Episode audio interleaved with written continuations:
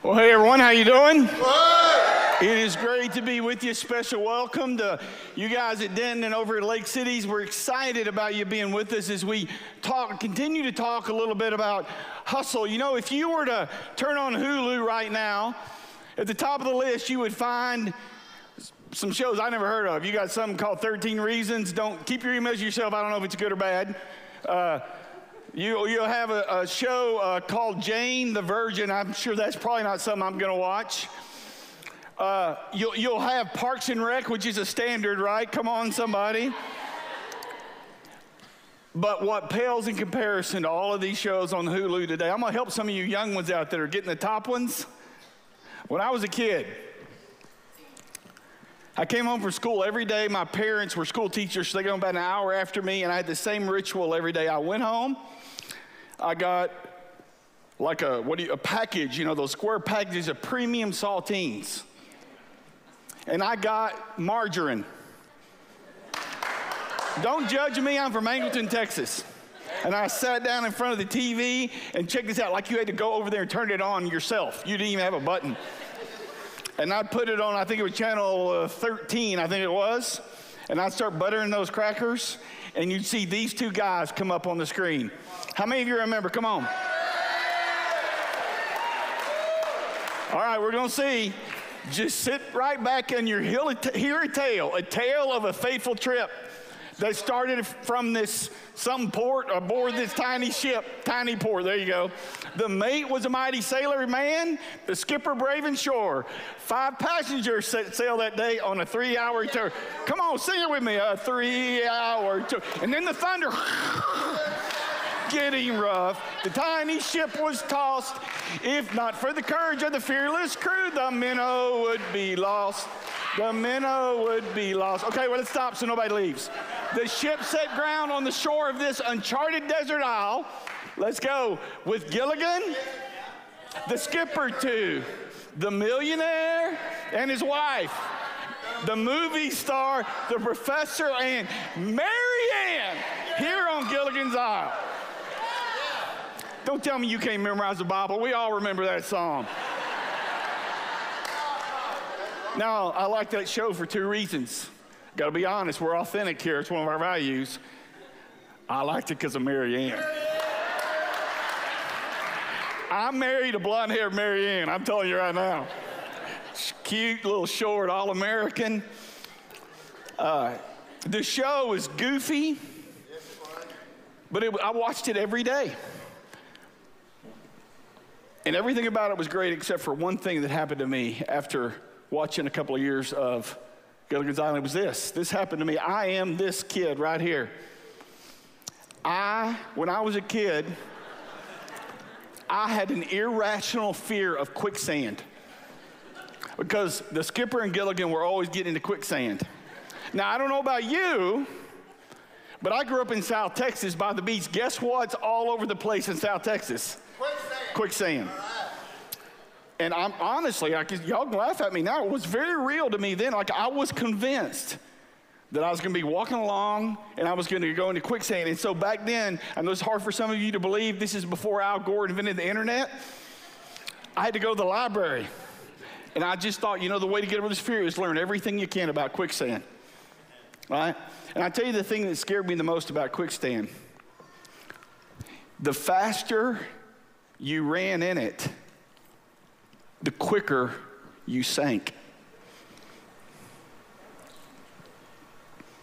Now, we can laugh about Gilligan and Mary Ann and goofy songs, but I'm here today to tell you there's a lot of us that live in quicksand and we don't even know it.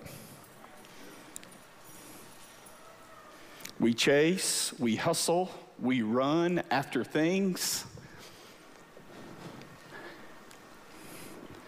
And the faster we hustle, the more we sink. And the invitation of Jesus, come to me, all of you who are tired, is because he knew you were going to be tired. And the invitation of Christ is not simply for a life that is to come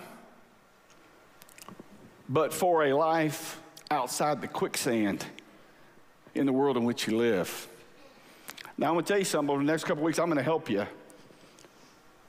I'm, I'm, I'm going to show you from the life of Christ some of the quicksand pits that we all find ourselves in from time to time. But what's great about Jesus is not that he doesn't say, hey, don't do that. He says, I'm going to show you a better way. So you have a Bible, smartphone. I'm going to use my iPad because I can blow it up. And I'm going to, we're going to be in Luke chapter 12. This is the third book of the New Testament. Matthew, Mark, Luke, and John all have an account inspired by the Holy Spirit, them remembering their time with Jesus. Luke, Luke 12, beginning verse 13, the Bible says this Someone in the crowd said to him, Teacher, tell my brother to, invite, to divide the inheritance with me. Uh oh. Inheritance fights can get ugly, can't they? Now, I don't, again, I don't want to geek you out on this, but in the days of Jesus, when there was a fight over an inheritance, it was always over land. Land was it in the days of Jesus. And rabbinical law said this it said that the older brother got the final say in how the inheritance was divided. How many of you, like me, are not older brothers and are really glad that we're not living under that law anymore? So the younger brother comes to Jesus and says, I don't like what my older brother has decided. Will you make him make it right?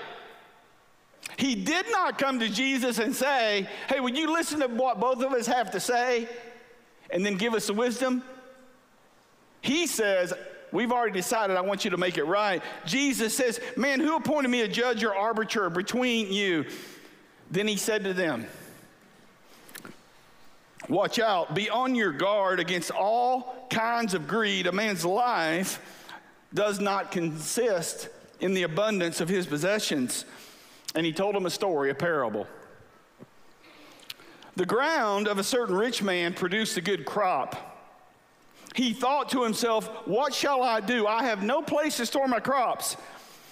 Then he said, This is what I'll do I'll tear down my barns and build bigger ones and there I will store all my grain and my goods. And I'll say to myself, You have plenty of good things laid up for many years. Take life easy, eat, drink, and be merry. But God said to him, You fool. Everybody say, Fool.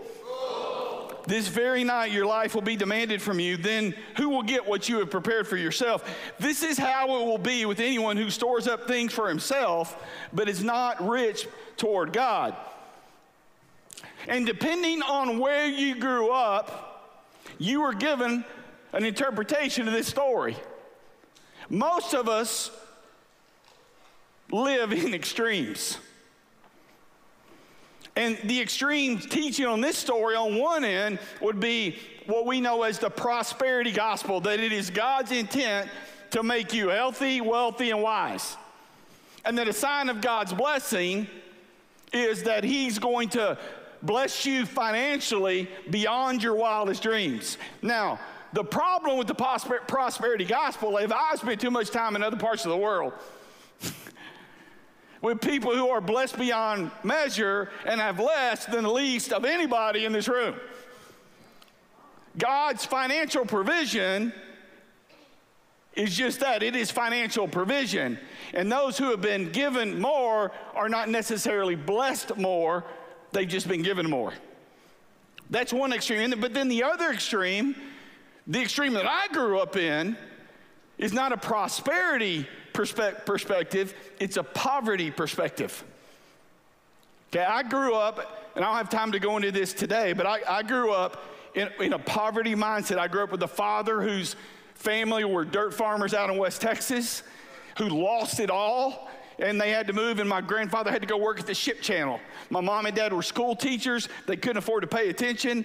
And we lived with this constant sense of we never have enough, we never have enough, which we're never going to have enough, right? And um, so, you know, God, with a sense of humor, introduces me to a sweet little girl from Brady, Texas, whose father was a rancher whose father pointed out in the great droughts of the 80s all the ranches that they had been lost because there hadn't been enough rain.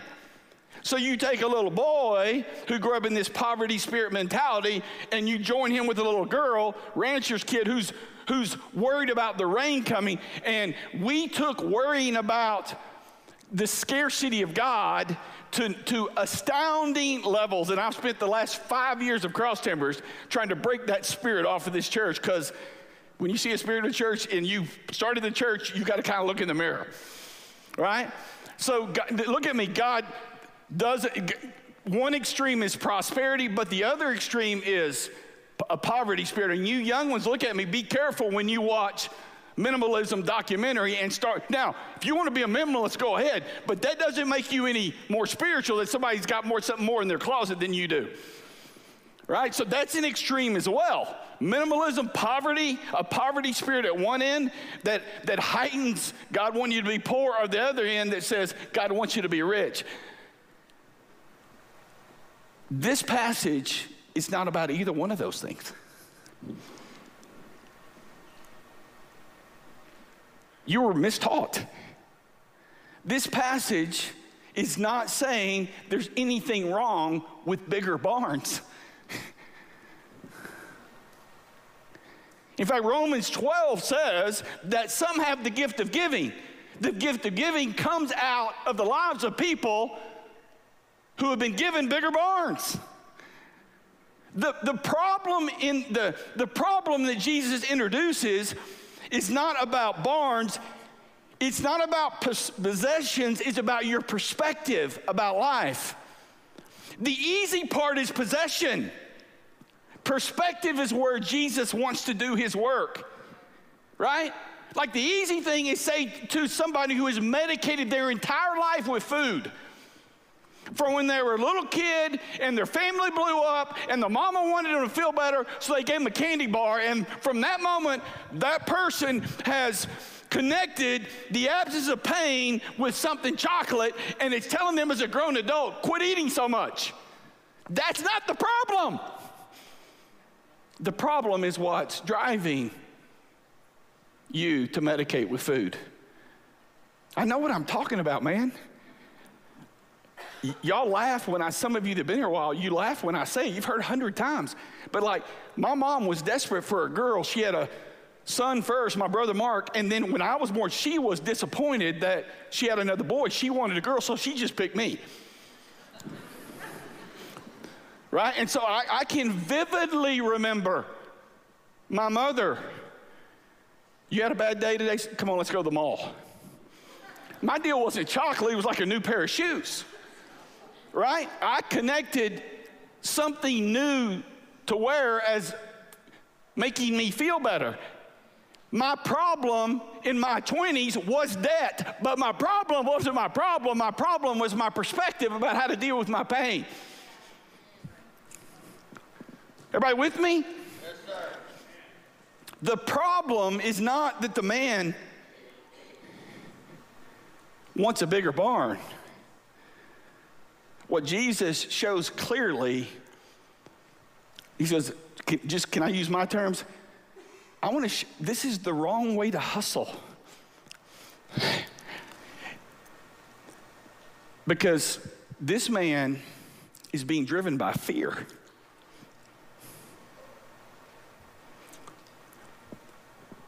Next week, we're going to talk about FOMO. Most of us are driven by fear, by the way. We're going to talk about FOMO, the fear of missing. I'm, I'm, I'm inventing a new word today. I copyright it so Cross Timbers gets off the money when y'all sell t shirts and it goes viral. It's not FOMO, it's FORO. This guy's driven by the fear of running out. Now, think about this. I mean, put your, just, re, can we reason for a moment? Is it safe to believe that if this guy, God blessed him, right? The Bible is clear. Jesus says that the land produced the crop. The guy didn't produce the crop, God produced the crop, right? Do you think when he was waiting for the crop, if he was worried when the crop came in so big, before the crop came in, do you think he's worried about the crop wasn't going to be big enough? Right? He spends all, how much of you, how many of you have spent all this time worrying about something that never happened? Anybody besides me ever spend time worrying? Come on, quit lying in church. Now, now think about the absurdity of this man's position. He spent weeks and months worrying about whether he's getting a good crop, and now his problem is that his crop is bigger than it should have been. I mean, I'm glad we never do that. I'm glad none of us would spend years praying for God to give us a mate, a child, a job, and then we get it, and then we spend our time worrying about that mate, that child. We, we would never do that, would we?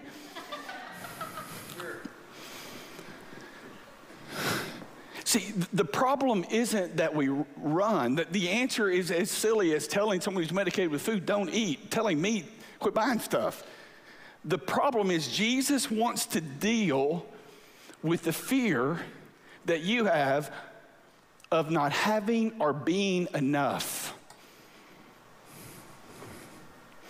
The reason he talks so much about possessions in the Bible, he talks about money more than he does heaven, hell, or baptism, is because possessions, and this story is not about possessions, but I've got to say this. See, possessions, they, they have, they, t- they are so tied to a deep, irrational fear that many of us have that one day we're not going to have enough of something. And what happens is the fear of not having enough, look at me, write this down, it's gonna help you. It, it, it is what drives you for more. The reason my little fat little grandson, every time I put cookies in both hands, before he's halfway through, he's asking for more, is he's scared he's not gonna have enough. And there's a little bit of Gideon in every one of us in this room. See, Jesus came to deal with that insatiable desire that drives us for something, look at me, that can never be satisfied. this is the craziness that we get in. And I wish it was just about possessions, but it's not. How many, here, how many of you in here are trying to figure out how to spend all your time? I got all this extra time, I don't know what to do with it. The answer is nobody. Why? Because we are driven, we, none of us feel like we have enough time.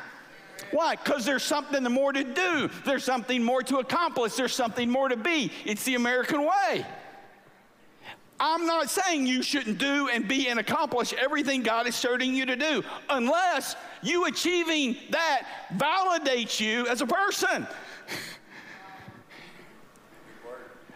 The issue for most of us is validation. You grew up in a family where your daddy never, it was never enough.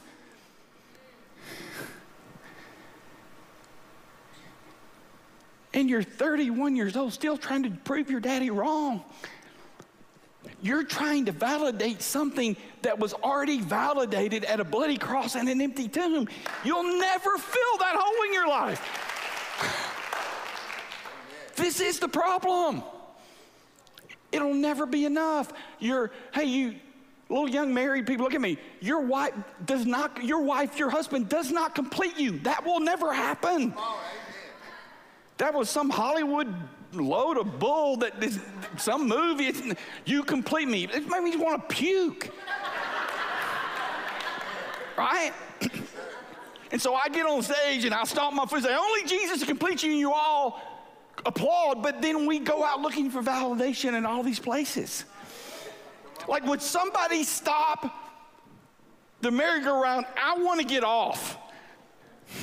I, I'm just, i am not, I'm not there. I'm just telling you, I lived so much of my life trying to validate myself by running after stuff.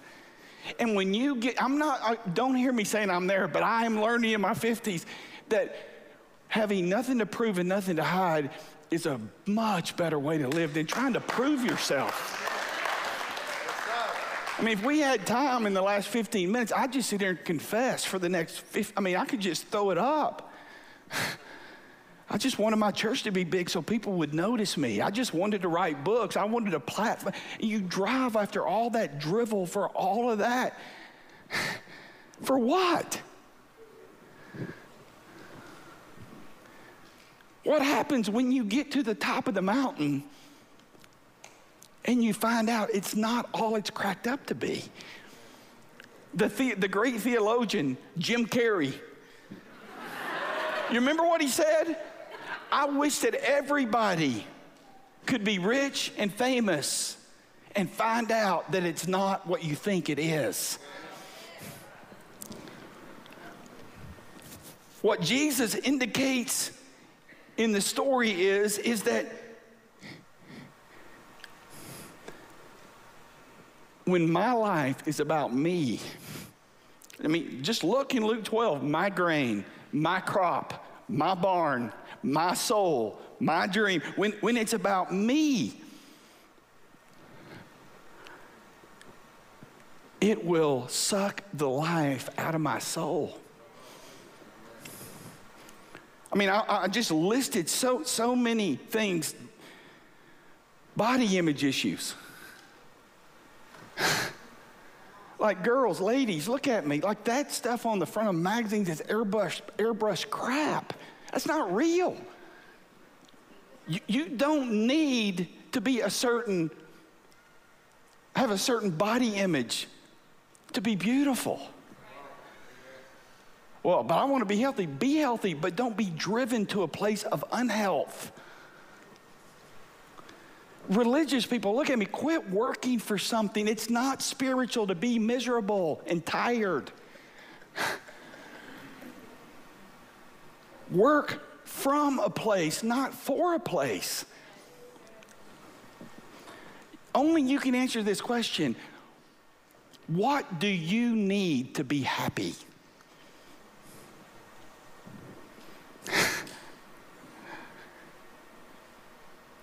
I call it the as soon as disease. You know what? As soon as I get this, I'm going to be happy. You end up a bitter, worn out, shriveled up soul on your front porch, mad at the world, because as soon as never happened. Or you can say, you know what the Bible says, this is the day that the Lord has made? Because this moment is the only moment you've ever been promised.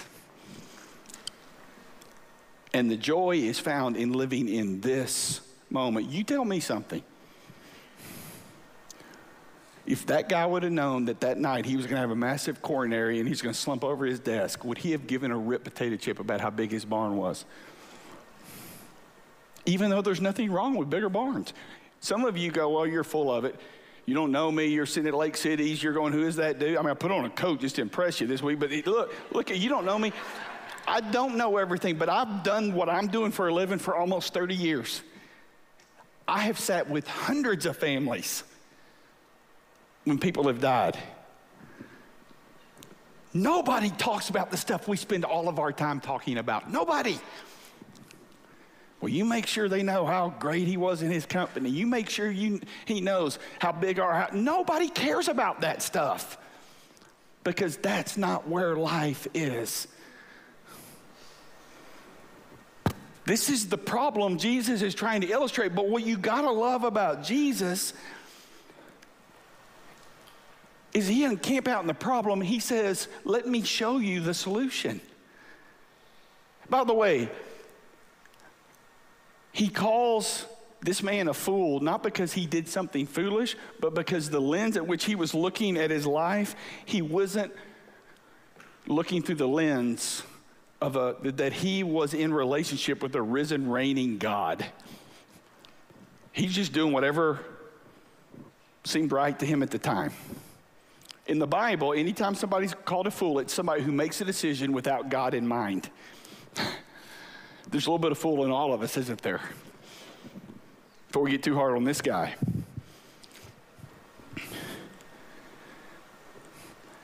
David got it. David, the one from which Jesus' lineage is going to be birthed, in Psalm 42 says this He says that uh, as deer pant for streams of water, so my soul pants for you, O God. My soul thirsts for you for the living God. What can I, where, when can I go and meet with God? So Jesus tells this story and says you need to be rich toward God. And then the next sentence out of his mouth is look at that bird. It's like, wait, you got ADD, Jesus? What are you doing? We were in this sermon, now you're talking about a bird? Now, the NIV version would say, look at this sparrow. I mean, literal translation, which again, for you Bible geeks, it's really, it's closer to a raven. Think about it. A raven is like a rat with wings. He's, the thing is, he's looking for what, what people see as the most worthless, valueless thing on the planet. So look at that bird. Who takes care of that bird? God does. My father take if my if my father is going to take care of a raven with wings, don't you think he's going to take care of you? Look at that flower.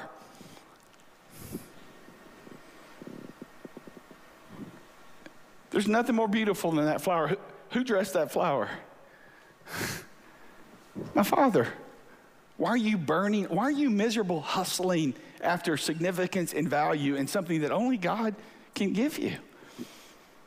And then he says this He says, Seek first the kingdom of God. And all these things will be taken care of.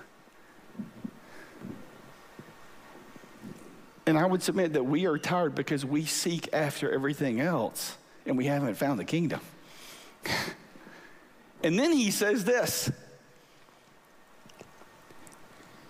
He says, It gives my Father great pleasure to give you the kingdom.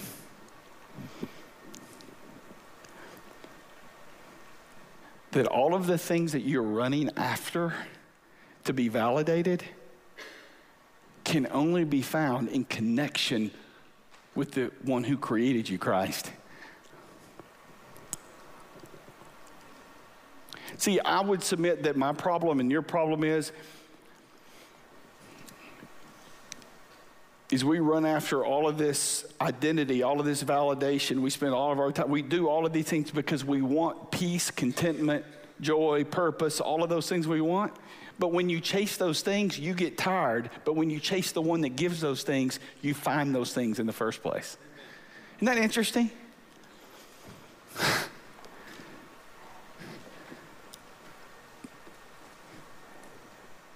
The goal is not to be rich toward God. The goal is to seek the kingdom. And when you seek the kingdom, the result is a life that the Bible defines as rich peace security, contentment, purpose in life. And you go, Well, I'm just, I'm not sure about that. Well, just keep pursuing those things. And you'll keep getting what you're getting. Or fight the urge to be human and pursue the one who gives those things and you won't be tired anymore. See, here's the good news of the gospel. Look at me, everybody. When you go after Him, you get it all. How unbelievable would it be to live without the fear of the other shoe dropping or you running out of something you really need? How awesome would it be to get to the place where you weren't burning your mental energy worrying about something that's never going to happen?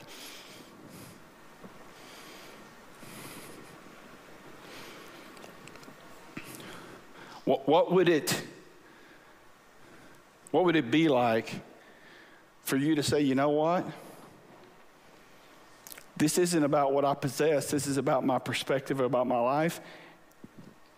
And I'm ready to give my life to Jesus. This isn't like a salvation call for new believers. I'm talking about for everybody who's breathing in this room. I'm going to ask the Holy Spirit to give me a new perspective. You say, well, man, I'm not sure what that looks like, and I've struggled. Some of these guys here can tell you, I've taught them, I've struggled for how, how do you describe what it means to not chase that and to chase the kingdom?